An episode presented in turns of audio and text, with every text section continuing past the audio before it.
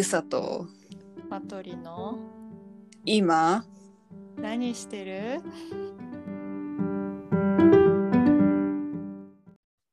こんばんはこんばんは。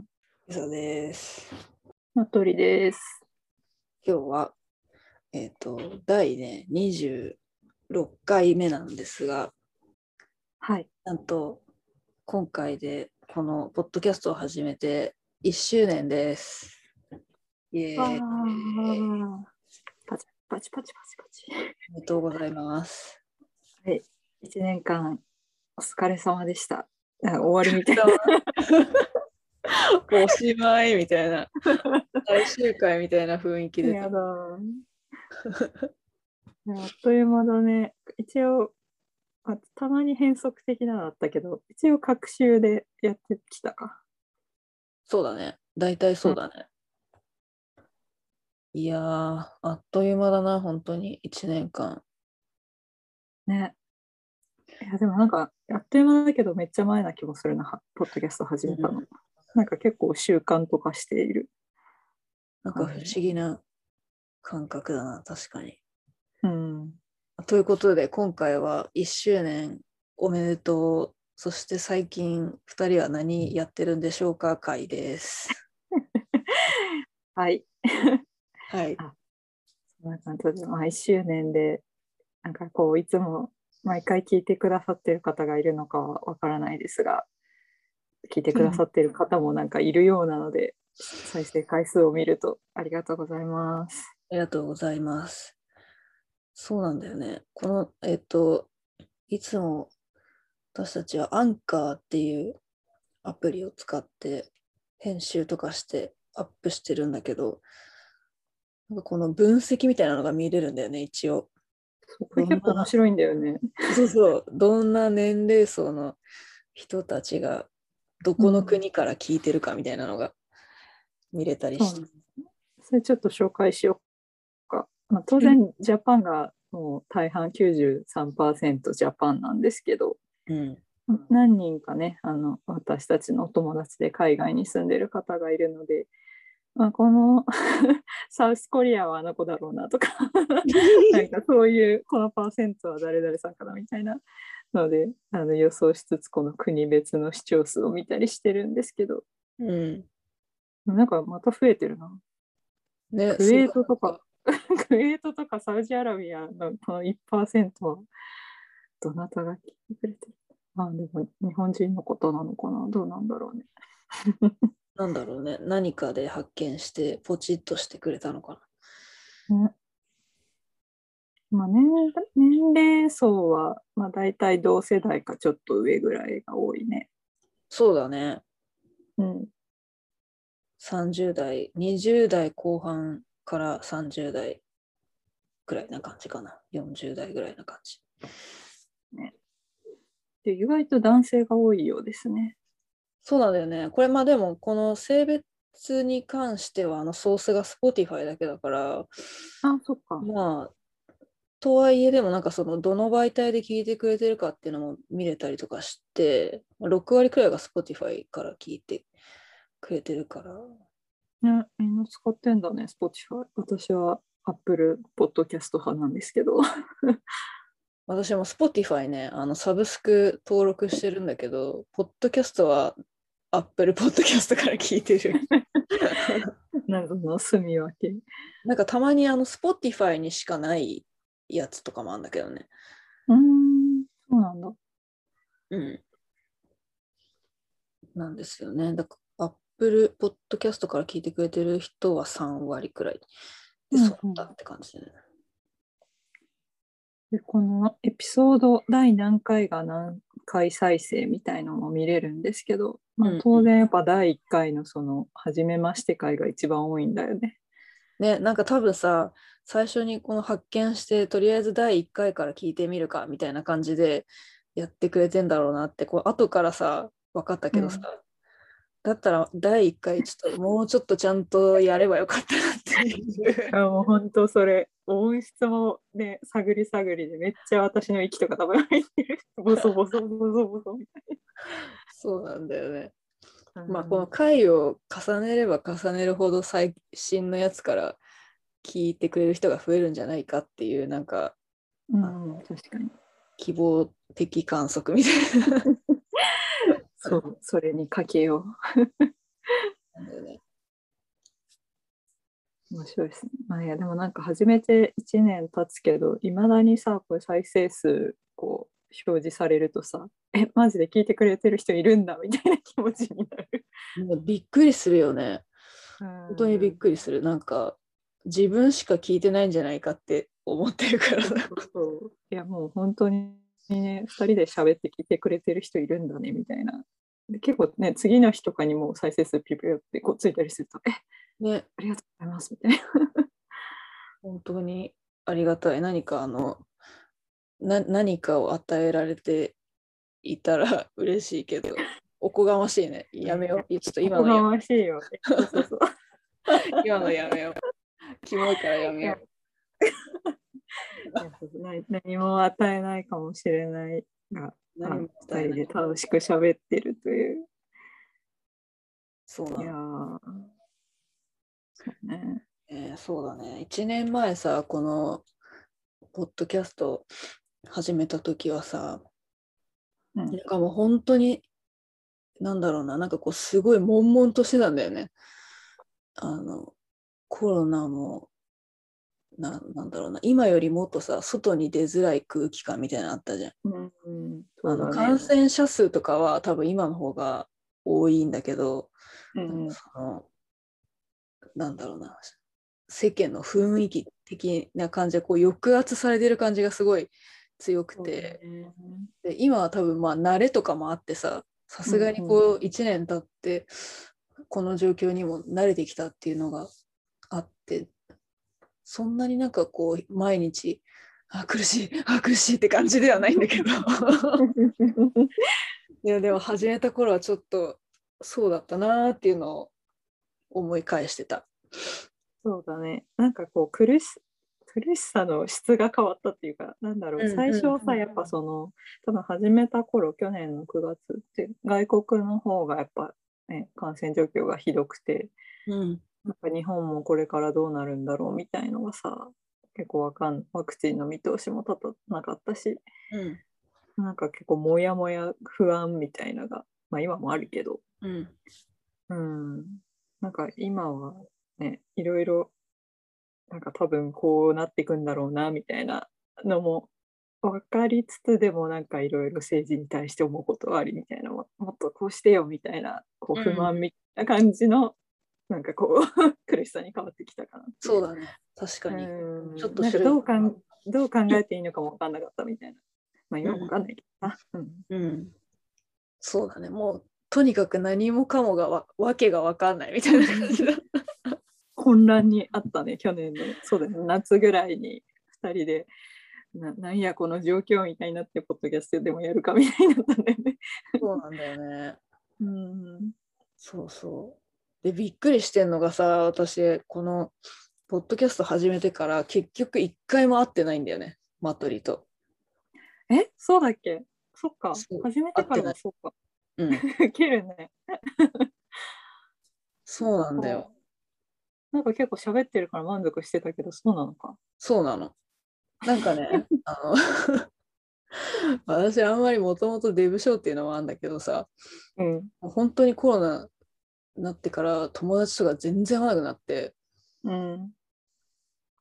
で、マトリとも会ってないけど、他の人とも全然会ってなくて、でもマトリはさ、この隔週でこれで話してるじゃん。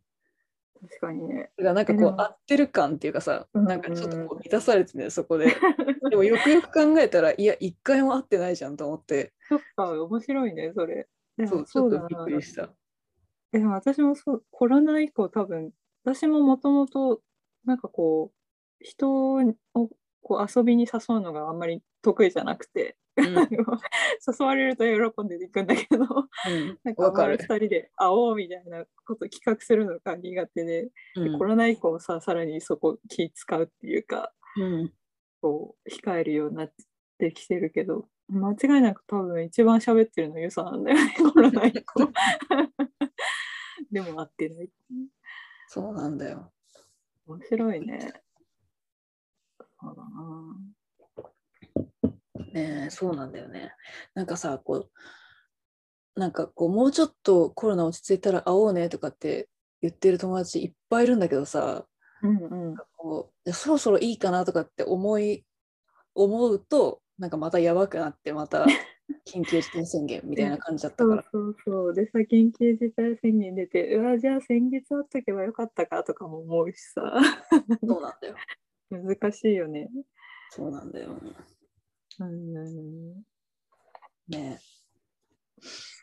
で、このまあ1周年経ったっていうことで、あの、ちょっと考えていることが実はあるんですが、1個は、まずあの、インスタのアカウントを作ってみようかなっていう。今みたいな感じだよね。いや、本当に。いや、我々全然あの、公開しても告知とかをしたりしなかったりで、今ゆか、ゆか さんの方がしてくれてるんだけど、いや、でも最近もう全然してない。してないの？もうシンプルに撮ってあげて、撮ってあげてっていうだけっていう。そうなんですよ。で、だからインスタアカウントを作って、なんかそこで話に出てきた本とか、なんか記事とかの情報もそこにアップしたらよかったね、そそもそもみたいな話をね、したんだよね。そうなんだよね。そうなんで、まあ、とこれをあのそう言いつつもまだちょっと何も準備とかしてないんだけど でもやろうかなとは思ってるかねってい う。でもなんかさ多分それを作っておけばさあの今全く私たちこう目に見えてないこれを聞いてくれてる人たちともうんうんなんかこうコミュニケーションが取れるのかなとか思ってあ確かになんかね、こう、募集的なこととかもできるかもしれないコメントなんで。そんな企画するのかって感じ。そうだね。なので、もし、あの、始めたらフォローなどしてくださったら嬉しいですね。そのさでもその始めたよっていうのさどこでお知らせしたらいいんだろうね、また次回てか、いや、もう、始めようよ。公開とともに。でそうだそうかこれを公開すると同時に、いや、目指そう、目指そう。うん、頑張ろうして、ね、検索してねるじゃんってなったら 申し訳ない。見当たんないんだけど、みたいな。いや、ねそうそう、あのね、最近、この共通の友人で、あの、お話にも何回か出てきた、あの、ジンを作っている、イケてるジンスタのアヤンナさんが、ポッドキャストをね、お友達と始めて、うんえっ、と、なんだっけ、お名前が、パンジェイラジオっていうポッドキャストなんですけど、うん。私も結構楽しくよく聞いていて、うん。ね、パンジーラジオはちゃんと解説とほぼ同時にインスタアカウントを作っていて、おー、うんやるーって思って。でいやそうそうそう。そうそれを見て。そう。あそうかこういうことだと思って。これが正解だったのかって。そうそうなるほどなって思った。うん、いやー皆さんスマートですね。ね。なんでややりましょう。ちょっとやりましょうね。やりましょう。そう。でもう一個考えてるのがこのえっとなんつうのこのアートワークっていうのかな。このポッドキャストの、これも変えよっかなってうっすら思ってる。う。ちなみにこれはあのゆささんが全部書いてデザインしてくれたんですけど、私この現状のも超好きだけどね。あ本当？じゃあこれでい、うん、これでいくか。背景をなんか変えるとか。そうだね。なまあなんかさ、ちょっとさこう見にくいかなと思ったんだよね。これあのうん？なんかね夕焼けの空だったんだけどこの背景の画像は。うん。なんかこうモヤモヤっとしてるのがなんかじゃあ、もやもやしてるし、我々。そう、もやもやしてる。じゃあこれでいいか。あの地味にマイナーチェンジしてるかもしれません。近々うん、なんちょっとこれはでもあれだな、気分によってだな。うん。なんかこれもあんま考えないで、なんか、パパッと作っちゃったからな。いや、パパッと作れるのすごいよ。ね。てなところで、最近はなんかやってますか、マトリさんは。いやー、最近、本当にね、8月だとか全然、本当近所しか出歩いてなくて、うん今日久しぶりに本当1ヶ月以上ぶりに映画館に映画見に行って、うん。いやー、映画っていいもんっすねって思った。何に見たんですか？えっとね、ドライブ・マイ・カーっていう村上春樹うの。さんの,、あの小説が原作なんですけど、うーん。あのとても良かったですね。浜口竜介さんっていう監督で、西島秀俊さんが主演なんですけど、本当だ。へえ。いやー、よかった。いやー、なんか、見終わった後、いろいろ話したくなる映画だったな。なんかね、そう、あの主人公の、まあ、タイトル通り、その、主人公の車が結構、キーというか、その車に乗って、まあ、いろんなところに行くっていうのが、シーンの大きなあの部分を占めてるんだけど、うん。結構なんかその高速道路だったりとか、あのなんか主人公が仕事で呼ばれていた旅先だったりとか、いろんなところを走っていくんだけど、結構ロードムービー的な楽しみもあって、なんか今どこも行けてないからさ、うん。あーなんか車で走るのっていいなーっていう、すごいバカみたいな感想だけど、なんか、うん、ちょっと旅気分も味わってよかったですね。えー。なんかこのサイト見てるけど、このまた車がなんかエモい車だね。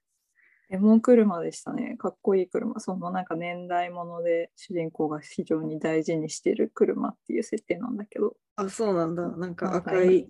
そう、絵になるのよ。この赤い車がすごい遠くからのロングショットでもこう赤いのがスーって景色の中を通るのが、ああ、綺麗って思って 映画館で見てよかったです。いいですね。いい時間でしたね。そう。で、なんか、やっぱり街に出ると結構あれもこれも用事を済ませようとしていろいろなんか出産祝いのプレゼントを買うとかうん欲しかった漫画を買いに本屋に行くとか結構いろいろあちこち回って充実してました今日は。いいお休みでした。うん。ゆささんは最近の主だった出来事はありますか？私は最近、あの、お仕事っていうのを生まれて初めてやってます。お仕事ってあの、普通のジョブじゃなくて、あの、いわゆる推しっていうね。うん。推し、推しってね、説明したらいいんだろうね。ファン、ファン？応援してるって感じ。はい。そう、あのね、スッキリでやってた、ザ・ファーストっていうトリプル a の日高さんが、あの、やってる、主催してるオーディションにドハマりしてしまいまして、そこからデビューが決まったあの BE:FIRST っていうグループがあるんですけども、はい。そのあたりをちょっと応援してます、最近は。そのあたり？なんかでも結構急速にはまったイメージあるね。そうなの。実はね、そう。最初はね、あの、親が見てて、実は。うんうん。で、親がなんか、あの、録画してほしいとか、こう、頼まれて、なんか、はいはいみたいな感じでこうやったりとか、で、なんかこう見てるのを横目で、こう、チラチラ見てるうちに、なんかね、この歌とかさ、こう、聞こえてくるじゃん。え、めっちゃうまいじゃん、みたいな感じで、ちょちょっと気になっちゃったら、うんもうそっからもう沼なんだよね。そんなでも急速にはまるゆさをさ、お母さんどう見てんの？なんか別にそんななんかふーんって感じだけど そうなんだ、一緒に楽しむ的なのない。そうなんかもうまんまとその『スッキリ』でさあの毎週木曜木曜と金曜だっけな？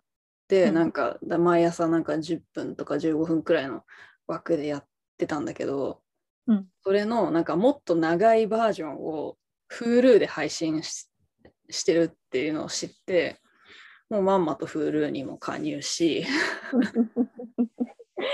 お布施、お布施、お布施じゃないか。グループにお金入ってる。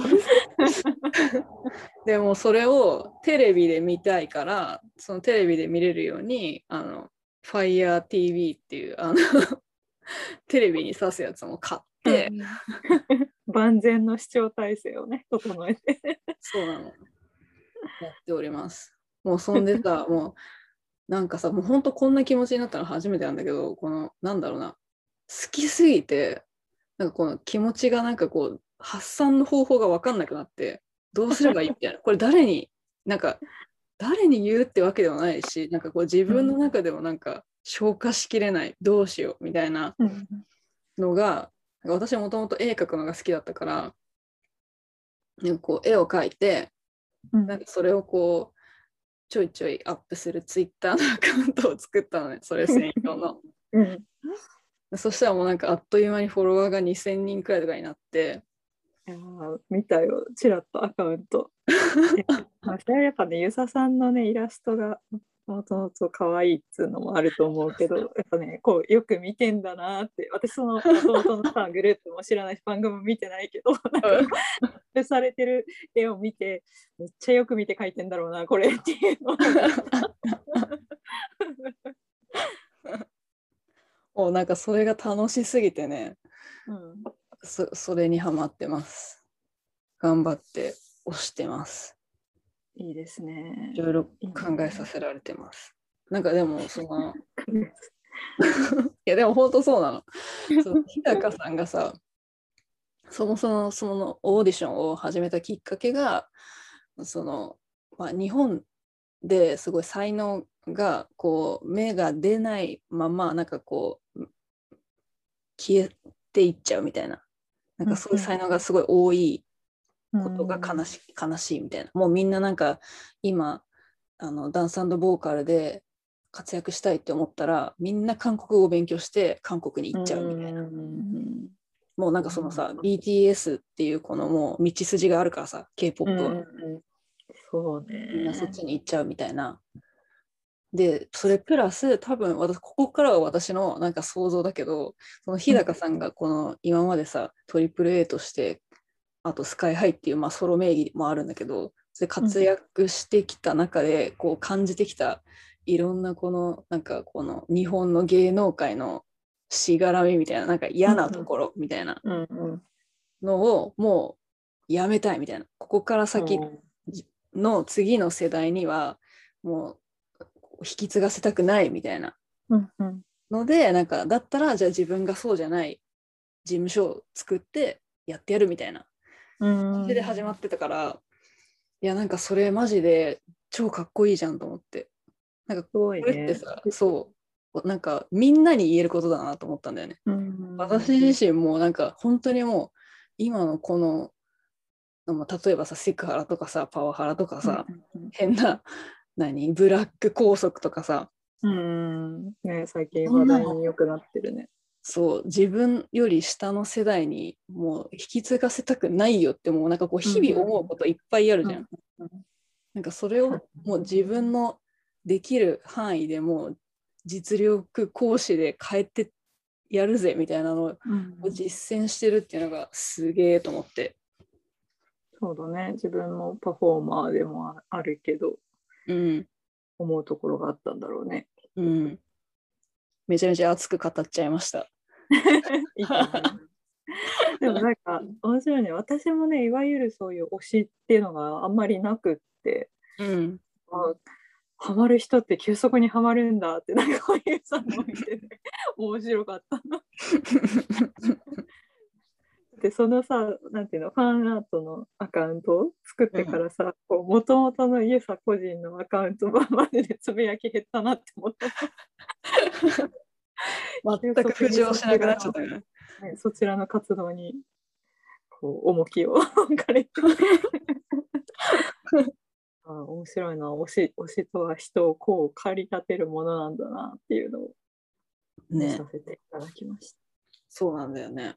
まあ、一応なんかこう年内デビューってなってるからうん、なんだろうな多分デビューしたらちょっと一旦落ち着くかなとは思ってる。わかんないけどなんかここまではこう目いっぱい応援してっていう。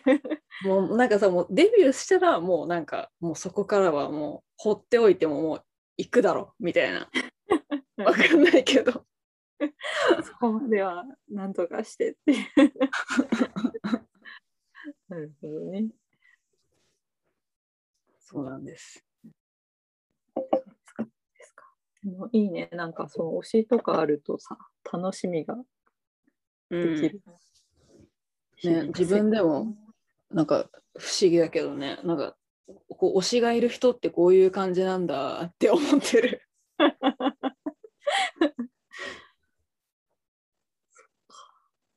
ね、推しか、推しなんかあったかな、今まで。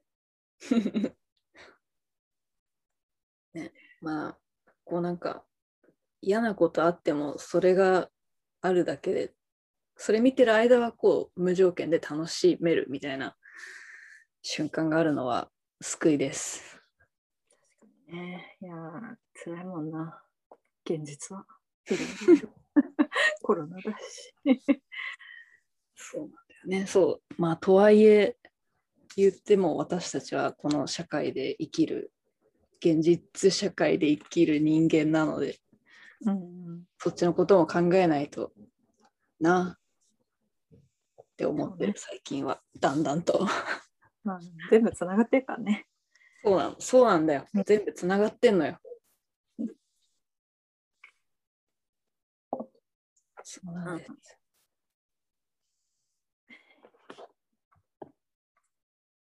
推し、推しね。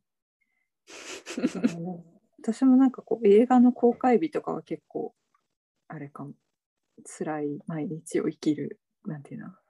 支えになってるかも、うんうんあと1週間頑張れば楽しみにしてたのが公開されるみたいな、うんうん。なんか公開されてなんだかんだいけなかったりもするんだけど。そうそうそ同じ感じだわ。うそういうのがあるといいですね。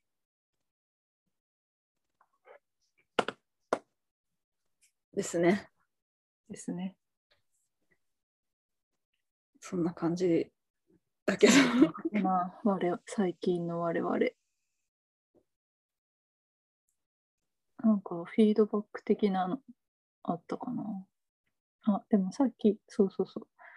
私もゆさも読んでる本が一冊ありまして、うんうんタイトル正式タイトル「生きる生きるためのフェミニズムそう。パンとアラと反資本主義。」著者名もお願いしますそのままえ、ちょっと待って。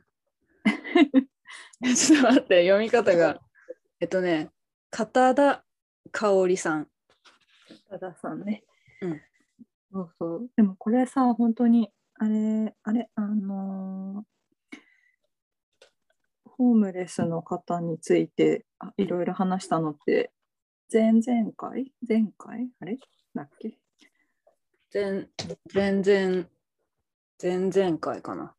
前々回か。それを撮った後ぐらいに読み始めて、その本。で結構そのホームレス支援とかにも関わってる方なんだよね、片田さんが。うん支援というか、結構そのホームレスの方と個人的に親交があってみたいな当時のその過去を振り返ったエピソードなんかも結構後半出てきてなんかいろいろな葛藤とかも書かれてる本なんですけどなんかすごく今読めてよかったなっていう本でした私は。うんうん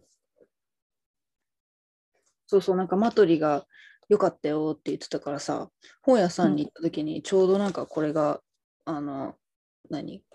こう、なんなんていうの？この、面出しっていうの？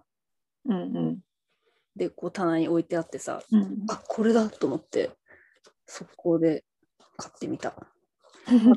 始めたばっかだけど。読みやすいよね。うん、すごく読みやすい。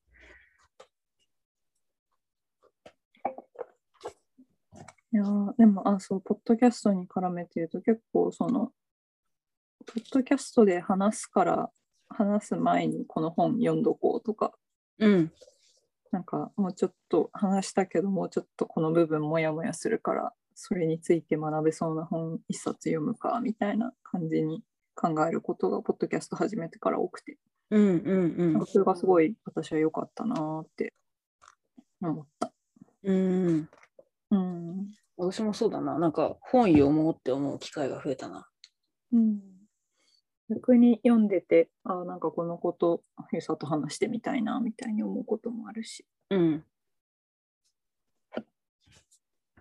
ですね。ちなみに、私は前回のあのワクチンの話をしてから、うんなんかこう自分が話したことにも若干自信がなくな自信がなくなってきたっていうか、なんかもうちょっともうちょっと考えたい気がするこのことって思って今なんか 生命倫理の本とか読んでる。えなんか難しそそういや全然ね私も知識なくても初めて出会う生命倫理みたいなめっちゃ入門書今読んでるもやっぱ面白いね初めて知ることって いや、ワクチン問題もな、難しいな。ね、いやその医療医療における優先順位とかなんかその命の価値みたいなことについてもっとなんかいろいろいろんな考え方を知りたいなと思って。うんうん。うん、いやなんか大体我々がモヤモヤしてることってさうん。せ先人がちゃんと研究とかしてるじゃん。うんなんかいや、ちゃんそうなの。と本 ちゃんと本になってましたみたいなこともそうそう。そうなんだよ。本当にそうだよ。これってって思うと、もう大体もう、私たちが思うくらいのことはもっと頭いい人がとっくの通りに、これってってもうなって答えを出してるから、ある程度。いやそうそう答えだったらまあ議論があったりさもうで大体さこ過去に同じようなことをさ人類はやっていて、うん。その歴史研究とかもあるしそういう蓄積をちゃんと知らないといけないなって思ってまだ結構好き勝手に喋ってるけど、うん。うん、いや別に好き勝手に喋るのはやめたくないけど、なんかそういうのもちゃんと知りたいなって 喋るとより実感するそうなんだよな。なんかこうやってさ、2人で話してるときは、うんあの、結構なんか、なんつうの、あんまかん、まあ、考えながら話してるけど、それでも一応。う。うんでもやっぱなんかね、なんか普通の日常のなんか会話みたいな感じで流れちゃうんだけど、後からさ、自分でこう聞き返して、アップされた後とかに聞き返して、あ、しまったって思うこととかもあったりとあかして。るある。わかるわかる。いや、この、この考え方はちょっと問題じゃないかって自分で後から思うこともある。なんか、これ言い切っていいのかみたいなこととか。そうなの。なんかでもそれもなんか良かったなと思った。ポッドキャストやって。うんうん。やってなかったら多分そのままこう会話で流れてってそのまま忘れちゃうけど、そうだね。一個なんか自分でこう振り返ってあいや今のは違うわってなる機会になったから、よかった。ね。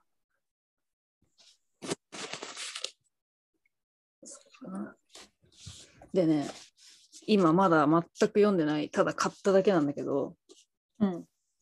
このソン・ウォンピョンさんの「30の反撃」っていう本を買って、読んだなんか想定いや、読んでない。なんか想定は見たことある、それ。ア嘘ーモンドだったのか。そうそうアーモンドのうん著者の方です私アーモンドも読んでないんだけどもうこう読んでない帯を私も読んでないよ。あ読んでない めめっちゃ見るなと。そうそうなんか気にはなってたんだけどうん。こう帯をさ読んでたら1988年ソウルオリンピックの年に生まれ30歳になった非正規社員のキム・ジヘって書いてあってうん。うわわしと同い年だと思ってうん主人公が、そういうのいいよね。うんきっかけになるね。そっか、そう同い年なの。あそうなんだと思ってちょっとこれは読んでみようと思った。うんうん。最近小説あんまり読んでないな。そうなんだよね小説あんま読んでなかったから。あ、でもあれ読んだ。田和田陽子さんの、うんえっとね、あの最近さ、もうこう、さ何が最近良かったみたいな話をしたときにさ、マジでタイトルとかがさ、出てこなくて、あれ、あれ、新しいやつとか言うね。調べるからもうね、ほんとダメなんだよね。シリーズものだったりするとより混乱、あ、そう、地球に散りばめられてっていう田和田陽子さんの本を読みましてね。うんよかったですね、久々の小説で。調べてみよえっとね、一作目が星にほのめかされてっていう本で、その続きなんだけど、う。んなんかこう、日本が消滅したっていう設定の、まあ、何年後かの世界の話で、うんその日本からの移民でヨーロッパにやってきた女性が主人公なんだけど、まあ、その女性たちと、まあ、いろんな国国の人たちが関わり合いながら、まあ、旅をする。でその主人公が独自の言語を作り出すみたいな話なんだけどその言葉とか国みたいなものを巡るお話でねすごく面白かった。えそうあと今日見たさ、また話が戻っちゃうけど、ドライブ・マイ・カーって映画で、こうなんかあの、劇中劇みたいな感じで、チェーホフのワーニャおじさんがっていう話が結構ストーリーにも絡んでくるんだけど、うんワーニャおじさん読むかって思って帰りに寄った本屋で買った。うーんワーニャおじさんうん、久しぶりですよ、そういうの。なんかこういう昔のなんか超有名だけど読んだことないみたいなやつもうん読みたいなと思いつつ、いっぱいあるな読んだことないやつ。なんかきっかけがないとね、なかなかどっから手出せばいいのかみたいなのあるよね。そうなんだよね。なんか私、大学がさ、一応演劇と映画を学ぶ学部っていうか、こう、なんていうの、専攻だったから、うんなんかちょっとチェーホフとかも読んだんだけど、うんうんなんか久しぶりに読んでみようかな、みたいな気持ちになった。うんうん。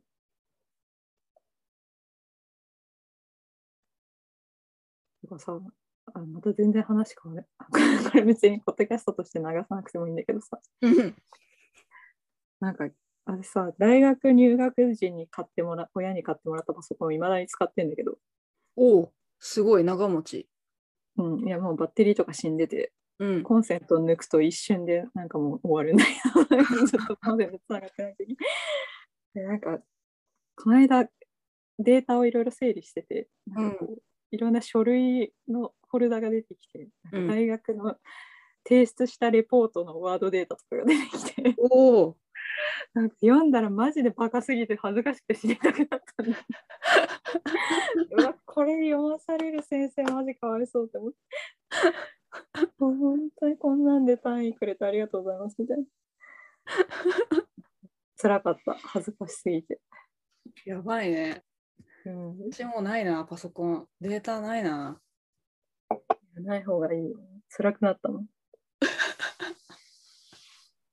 でもい選ぶ言葉のチョイスとかもいちいち恥ずかしいんだよね。かーみたいな。普通に書けやみたいな。なんかこう賢そうに見せようとして失敗しているみたいな。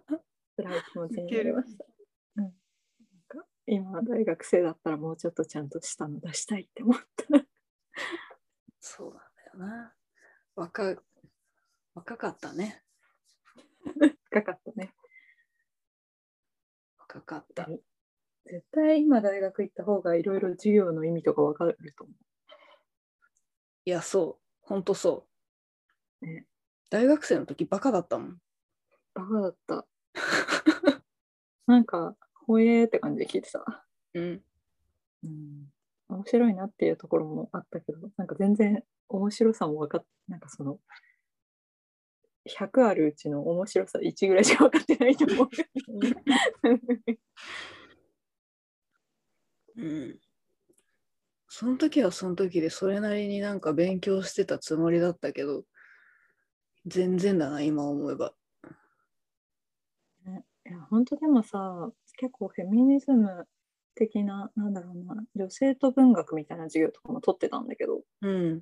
で割と面白いなと思って聞いてたけどなんか今聞いたら面白さの度合いが違うと思うんだよね。なんかこうやっぱなんかこう社会に社会に出ていろいろ実感した上で学んだ方が良かったのではみたいなことも。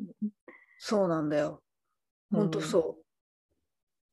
あの年代でさ、本当あの大学生のタイミングで、なんかこう、実感を持ってあの授業聞ける人ってめちゃめちゃ少ない気がする。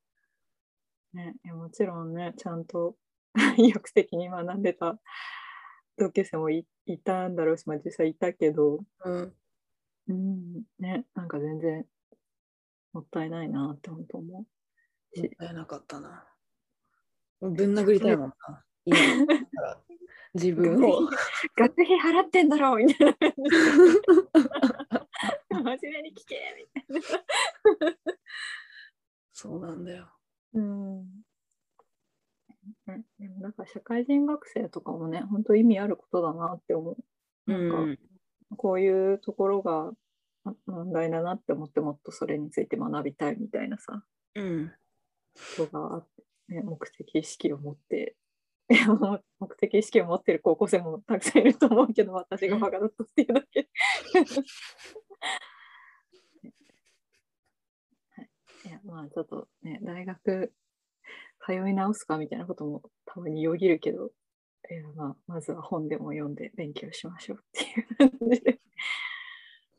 うん、ほんとそうだな。ほんとそうだな。勉強したいもんな。今になって勉強したいもんな。うん。いや、まあ、勉強はね、できるから、少しずつでも、自力で。